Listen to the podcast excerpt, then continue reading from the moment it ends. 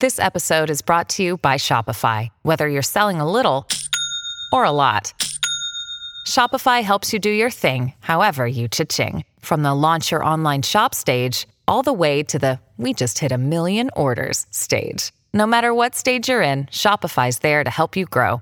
Sign up for a $1 per month trial period at shopify.com slash special offer, all lowercase. That's shopify.com slash special offer. You're listening to this week's free episode of How to Do It.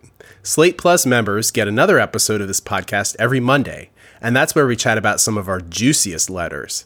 To hear those members only episodes and get access to all of our How to Do It advice columns on slate.com, sign up for Slate Plus at slate.com slash HTDIPLUS. Warning this podcast contains explicit language. Hi, I'm Stoya. I'm a writer and pornographer. And I'm Rich Juzwiak. I'm a writer. Welcome to the How to Do It podcast, where we try to help you with all of your sex and relationship issues twice a week. You can ask us anything about sex or your bodies or dating etiquette or whatever. We're here to help. Wow, the world is different now because of social media. It sure is. It's kind of hard to imagine what it was like before. I also think that nobody ever imagined the degree to which shaming and ostracization came to be such a part of people's lives. It's almost like woven into the fabric of our culture at this point. Yeah, social pressure gets applied swiftly and vigorously. And sometimes it's over difference of opinion, perspective, or judgment, not over an ism or a bigotry. It feels sometimes like a really toxic hobby because like a lot of these conversations go absolutely nowhere people leave them unchanged and yet there has been so much turmoil and strife in the process that it seems like only kind of the bad stuff is what actually got done. And yeah, I mean, like implicit bias is one thing, but it'll be like somebody shares an opinion about a movie eh, that's as simple as I didn't like that movie, and people get all up in arms. And I think what you said about social pressure is interesting to think about because, you know, one of the things I love the most about being queer is that traditionally nobody's been breathing down my neck looking over my shoulder saying you have to do this you know? You have to get married and buy a house and have 2.5 children and blah blah blah blah blah. But i think social media has kind of amplified that voice to actually put that kind of pressure on people who might otherwise be immune to it you know in another quieter scenario so I don't know. I'm a big believer in meditation and quieting my head. I really like am always trying to get to the blankness of it all. And social media mm. is actually antithetical to that. So I feel like a passerby most of the time. If I'm scrolling Twitter for longer than five minutes, I say, oh, this is too long. Goodbye. I have to go do something else. Even if doing something else means putting on another screen and watching a TV show or a movie or picking up a book, you know? Yeah. The whole point of calling someone out. It's like a tiny miniature intervention. It's like, yeah. hello, I care about you as a human to some degree, so I want to let you know that this is causing harm and I'm not okay with it. And then you right. want you want to move through like, ah, that is harm. Oh, that is my harm, like through my actions oh, that sucks. Here's how I'm going to like prevent it in the future. And that's the crucial thing. And that doesn't happen on social media. exactly. The idea that someone says something that doesn't jibe with your experience exactly, that that should be upsetting kind of boggles my mind because we have almost 8 billion perspectives here on earth. That kind of clashing is inevitable. The best thing you can yeah. do is kind of deal with it and, and, and try to be less offended by the fact that somebody has another perspective that may be ignorant and not informed by the same things that yours has been. But that's life. That's sharing the earth, you know? Yeah. So our first letter is actually not related to this at all, except by the fact that on social media, whether that is Instagram or Grindr, you want to tag yourself so other people can find you more easily. Yes. Yeah, that's a great point. Uh, you know, we talk about self-labeling. There's obviously this philosophy that's very prominent that says I don't believe in labels, etc. And that's good for you, but I think the other side of it is that labels are useful for other people. It, it's shorthand for explaining your life. Of course, a label isn't going to say everything about it, but uh, it may say something about it. So, with without further ado, let's get into that question. Dear How to Do It, I am a married man in his 40s. Like a lot of people these days, I use porn for sexual discovery. I've never been into gay porn. Watching two men have sex one on one doesn't do anything for me. But I've discovered male, male, female, bisexual threesomes to be mind blowingly hot. For some reason, watching two men have sex with each other while they also have sex with a woman definitely is exciting. I'm not at all bothered by this discovery, and in fact, it's an itch I'm starting to get up the guts to try to scratch IRL. But what is it? This isn't bisexuality, is it? Is there a term for being sexually attracted to men only in the context of a group encounter involving a woman? Is this pansexuality? I need this info partly to know how to strike up a convo on the right app. I also need it to discuss with my wife. We are ethically non monogamous, so the mere fact of having another sexual partner is not off the table. Still, this is a context we've never discussed, and I feel like I should raise it before I even attempt to act on it. She's definitely not interested in us being involved together in a group encounter, so I need to seek out another couple looking for the same thing, and want to make sure she's comfortable with it. For the record, it's a nice to have. I'm thinking there's a better than 50% chance that she'd be okay with me giving it a try, but I'll take it off the table if it's a deal breaker for her. Signed, His Eyes Open. So, this kind of strikes me as like male unicorning. Mm. Unicorns, it's a word for a bisexual partner who wants to get casually involved with a couple, a heterosexual couple. But usually, when we say unicorn, we're thinking of a attractive, youthful woman and I think since he's talking about couples, right, needing to seek out another couple, not trying to like go to an orgy or like put together a threesome from scratch, he might go on a more swinger inclusive platform. Um, I'm thinking OkCupid or Feeld, right. and say I am interested in being a unicorn. I would love to know the status of male bisexuality or whatever you want to call it in swinging today because, you know, obviously for a really long time, largely it was taboo as compared to women's sexual contact with women. I would assume that that has changed a little bit. And obviously, in the greater world of consensual non monogamy and polyamory. There does seem to be some kind of movement there with men sexual contact being more permissible. Um, but I'd be very curious because swingers in particular have been known to kind of ban that or that's just like something that like a lot of people just don't do or at least say that they don't do you know you know, not for nothing, but this experience that he's describing was like my gateway into being gay. Not necessarily with porn, but just like with fantasy, whatever. Like I would allow myself early on to fantasize about men as long as there was a woman present.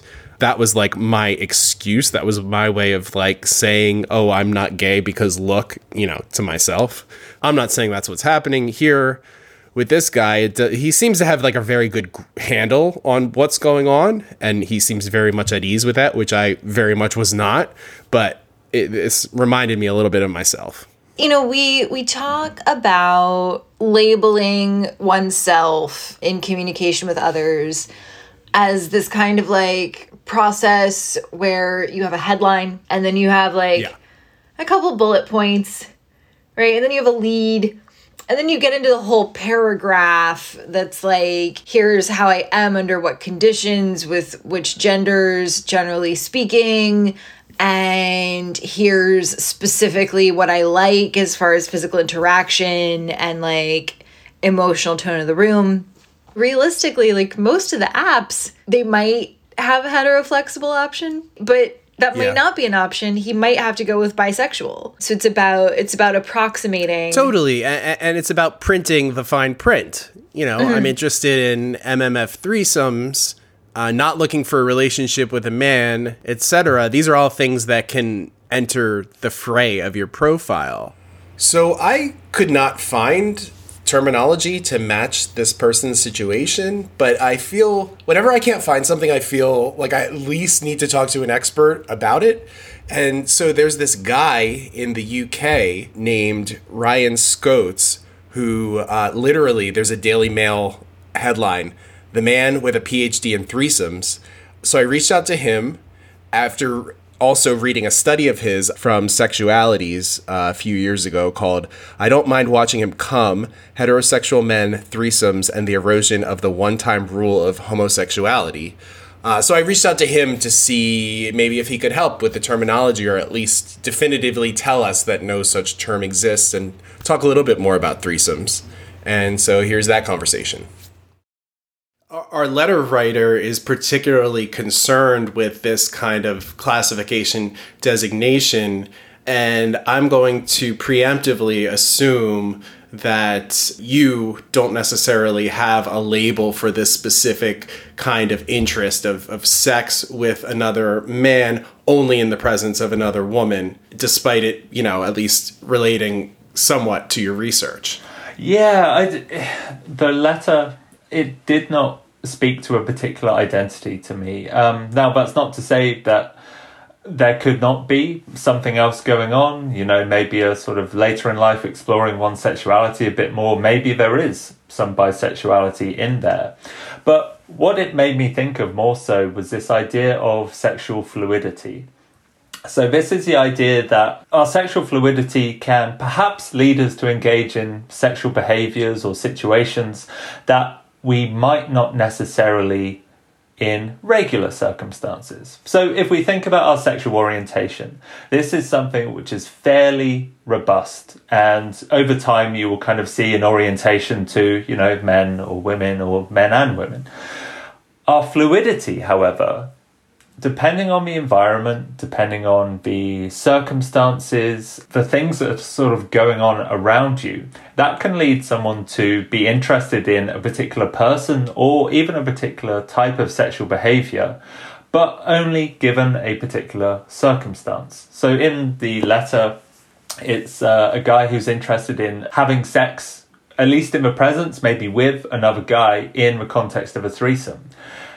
Now, the letter, it sounded like that was the only context in which they were interested in, and it didn't sound like they were necessarily got this kind of latent erotic interest in men. It sounded like it was a situation which allowed them to perhaps have that interest, or maybe it's a situation themselves that they're finding sort of a bit erotic, sort of something different, maybe um, not something they've tried before, a bit out of their comfort zone, a little bit taboo as well. So it, there could be an element of sexual fantasy in there as well.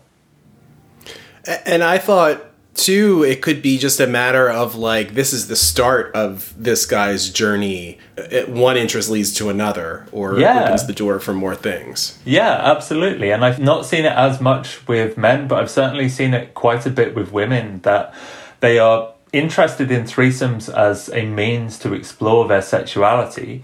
And it's primarily because it's safer. They're maybe used to dealing with a guy and all of those bits and pieces, and that's that's safe. And so if they're having sex with another woman, but also there's a guy there, it's a little bit easier. There's sexual scripts. There's like a, a plot that they can fall back on if doing things with a woman or just being with a woman becomes a bit too much. There's a bit of a safety net for them there. In the paper, I thought that a really fascinating point that you and your team made was that as we're seeing uh, greater societal acceptance of queerness, at the same time, we're seeing an increased interest in these kind of group configurations, particularly threesomes or whatever. So, a case like this makes sense in light of that kind of perfect storm. You have less taboo on group sex and less taboo on queerness and so you have more opportunity for both and at the same time Absolutely, and this is something that I expand upon a bit in my book, Understanding Threesomes.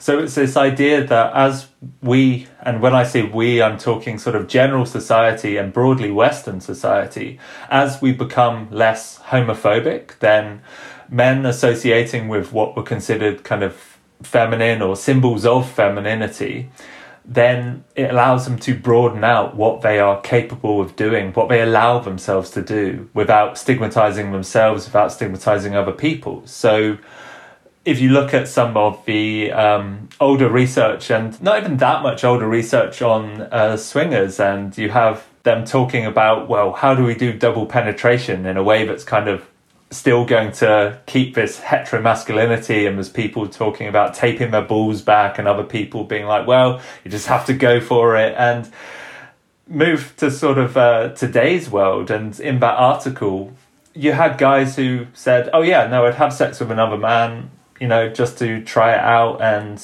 people would not judge others identity based on their behavior. It was only when they kind of self-identified as being bi or being gay that that is what counted these young men, they'd almost expanded out what heterosexuality meant for them, and it could include same sex sexual behaviors. So being straight no longer meant that you could only ever do things with women. Yeah, and, there's a term that comes up repeatedly in that specific paper, um, which is mostly straight. And I thought that, insofar as any descriptor might actually apply to the writer, that one is probably, at least at this point, the best bet. Yeah, I, I think that's not a bad shout. It's really interesting when people are kind of offered up these new and alternative labels. A lot of the time, they do resonate with people. So if you take a sample of people and you ask them, Are you gay? Are you straight? Are you bi? You'll get your answers. But then if you add in, Are you mostly gay? Are you mostly straight? A lot of those people from the kind of far ends will actually move into that middle bit because it's an option that resonates with them. It resonates that perhaps they do have a 5% attraction towards the same sex or whatever it may be. But if those options and those ideas are not there, it's very difficult to kind of conceptualize them. And I think bisexuality, sometimes people are reluctant to align with this because a lot of people perhaps uh, incorrectly assume that bisexuality is about a 50 50 desire for men and women, both romantically and sexually, whereas a more sort of liberal reading of bisexual is just you have attractions to a whole range of people. As far as talking to the wife, I think it's really simple. The last two sentences of what he wrote in his first paragraph, like watching two men have sex one on one doesn't do anything for me. But I've discovered male, male, female, bisexual threesomes to be mind blowingly hot. And then adding, I'd like to pursue acting this out or like making this physically happen. If they've gotten to the point where they're firmly ethically non monogamous, comfortably ethically non monogamous, this is certainly a conversation that can be attempted without torpedoing the relationship. You know, I don't think that he has anything really to worry about in terms of changing anything. It can be scary to reveal yourself, to reveal another part of yourself part of yourself that you know despite this changing world despite you know the findings of this study that i just mentioned it can still be hard to admit this stuff for people especially when you have presented this idea of yourself as this one thing you know heterosexuality is so antithetical to queerness because it is only about the one thing whereas queerness is this huge palette of whatever you know potentially so it can be quite a change. That's quite a revision of your identity. But I think you just take it slow and you walk through it. And like, it doesn't mean you're going to, you know, the pipeline of disclosure to the threesome can be as long as you need it to be. So it's just about staying patient and calm and explaining yourself. And if you're already ethically non monogamous with your spouse, you've gotten like more than half the battle done because you have those tools to have that conversation. Yeah, for sure. And just as far as labels, right, pick the closest thing out of what's available and then put a sentence that says not into one on one time with dudes. Am very much looking for male male female threesomes with interaction between myself and the other man. And then just go go from there because the point of the profile is to start the conversation. Absolutely. And then after that you fill it in Mom deserves the best, and there's no better place to shop for Mother's Day than Whole Foods Market. They're your destination for unbeatable savings, from premium gifts to show-stopping flowers and irresistible desserts. Start by saving 33% with Prime on all body care and candles. Then get a 15-stem bunch of tulips for just $9.99 each with Prime. Round out Mom's menu with festive rosé, irresistible berry chantilly cake, and more special treats. Come celebrate Mother's Day at Whole Foods Market. Look, Bumble knows you're exhausted by dating. All the must not take yourself too seriously and 6 1 since that matters. And what do I even say other than hey? well, that's why they're introducing an all new Bumble with exciting features to make compatibility easier, starting the chat better, and dating safer. They've changed, so you don't have to. Download the new Bumble now. If you're struggling to lose weight, you've probably heard about weight loss medications like Wegovy or Zepbound, and you might be wondering if they're right for you. Meet PlushCare, a leading telehealth provider with doctors who are there for you day and night to partner with you in your weight loss journey. If you qualify, they can safely prescribe you medication from the comfort of your own home. To get started, visit plushcare.com slash weight loss. That's plushcare.com slash weight loss. plushcare.com slash weight loss. So let's do our next question. Dear How to Do It, I'm a 30 year old straight woman with what I assumed was a high level of acceptance towards other people and their preferences. During a Zoom night in with friends from college, we got into talking about porn. I mentioned that porn does nothing for me, but I don't care if my spouse looks. I do, though, have three hard boundaries. One, don't use it when I'm sleeping next to you. Two, no VR first person porn. It crosses a line for me. Too immersive. And three, don't subscribe to, be in contact with, or spend money on a performer for chats or nudes. For me, that's just cheating and crossing the line completely. I'm in a closed monogamous relationship. My spouse has previously been subscribed to a performer, but agreed to my terms. Our relationship is strong. However, a friend of a friend has called me horrible names, saying I'm demeaning sex work and stopping performers from being paid. I would ignore it, except now they're tagging me in social media, blasting me for having boundaries. Complicating this is that the friend is queer and has apparently done sex work in the past that I was unaware of until this night. I advocate for sex workers being paid for what they do, I would also prefer in my closed monogamous relationship that my partner have no transactional relationship with the sex worker. Are there any scripts or ideas for what I can say to them? Or is this one of those suck it up moments? Or am I actually the judgment conservative prude that they've called me? Signed, let me be. And this is why we disclose at the top that I am a pornographer because sometimes these yeah. things are like a little close to home for me. Where I am starting from is, well, you're definitely conservative, and I think you're being judgmental, and you're part of the problem. And also, you're in a closed monogamous relationship, and your partner, it sounds like, has explicitly agreed to it being closed. They have agreed to not subscribe to performers or be in contact with them or chat with them or buy personal nudes. And it's also not right for them to be harassed on social media over this, yeah. partially because they are not a public person. And whether it's like morally right for public people to be harassable online, we could talk about that for like weeks but the fact is, private people have more legal right to privacy than I do and possibly you. So it's like, fuck you, but also, aw.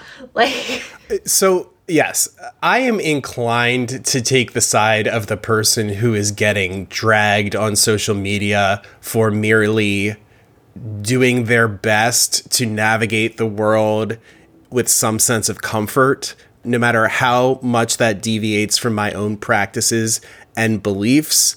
Like, if this person feels uncomfortable about this stuff, about pornography, about various kinds of pornography, maybe they should work through that. But in the meantime, they get to say, this is something that I want to engage with, and this is something I don't want to happen. And one of my biggest rules is defer to the most sensitive person in the room. So I could only respect this person for their boundaries, and I don't respect the friend of a friend who doesn't seem to know this person particularly well jumping on it, exposing this person's beliefs and boundaries with, you know, the pithiness that social media requires, whipping people up against them.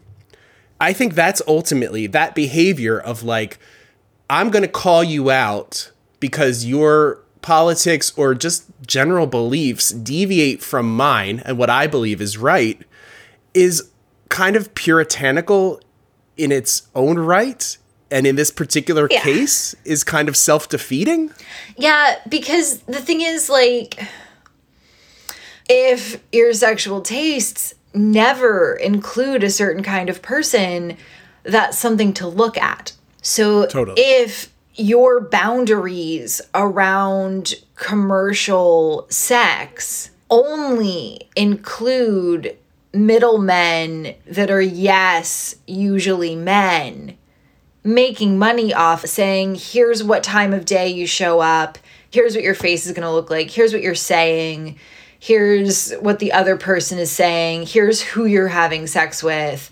Like, if your comfort zone is only sexual labor that is done like that, and never sexual labor where the performer or worker has autonomy as an, and is in charge of what they're doing in a really significant way and controls the way the product is released. Think about that.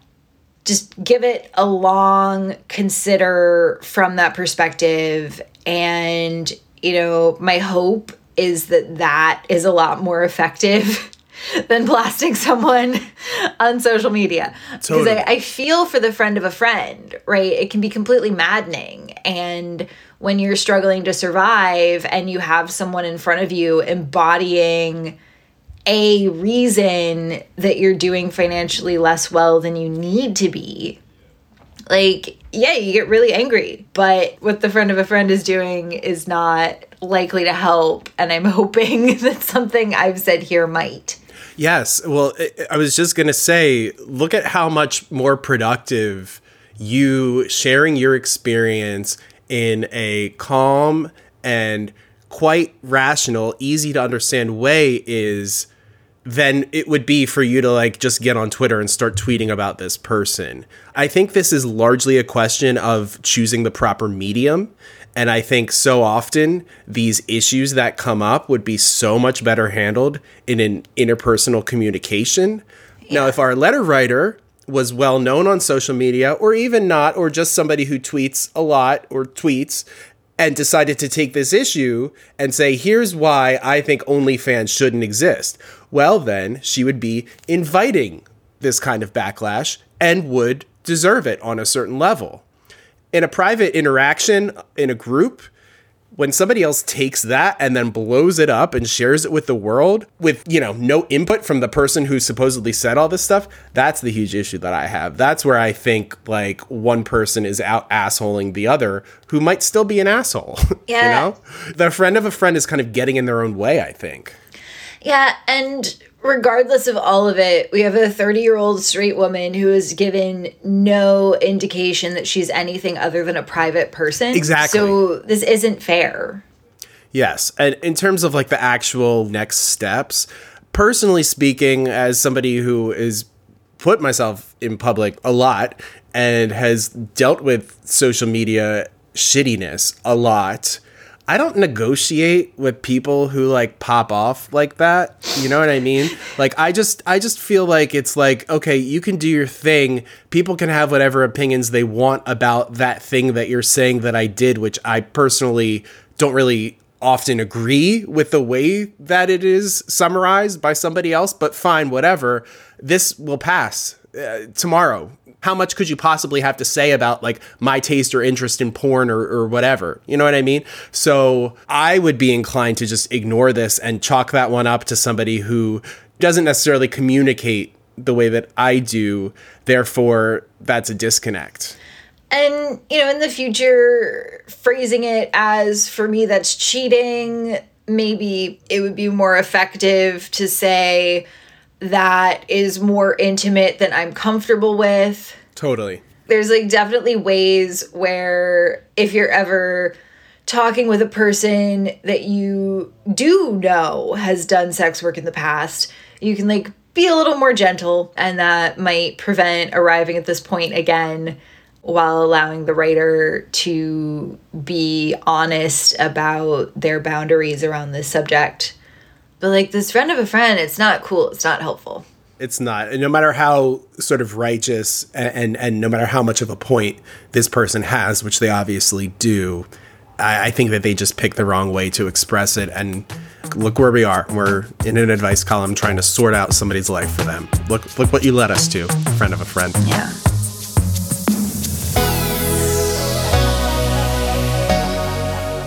Okay, that's all for now, but we're not done this week. On tomorrow's episode, just for Slate Plus members, we hear from a letter writer who's found out something devastating about her husband. To hear that discussion, sign up for Slate Plus at slate.com slash HTDIPLUS. If you're in need of sex advice, you can write to how to do it at slate.com slash how to do it. Or you can leave us a voicemail at 347 640 4025 and we may use it on the show. Everything is anonymous and nothing is too weird or embarrassing. Our show is produced by Chow Tu. How to Do Its editor is Jeffrey Bloomer. Our letter readers are Shasha Leonard and Benjamin Frisch. And if you've been loving the show, please rate and subscribe. Thanks for listening, and we'll talk to you next time.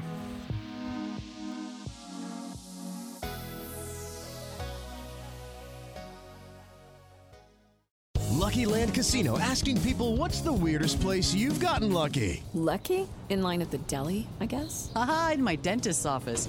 More than once, actually. Do I have to say? Yes, you do. In the car before my kids' PTA meeting. Really? Yes. Excuse me, what's the weirdest place you've gotten lucky? I never win and tell. Well, there you have it. You can get lucky anywhere playing at LuckyLandSlots.com. Play for free right now. Are you feeling lucky? No purchase necessary. Void where prohibited by law. 18 plus. Terms and conditions apply. See website for details.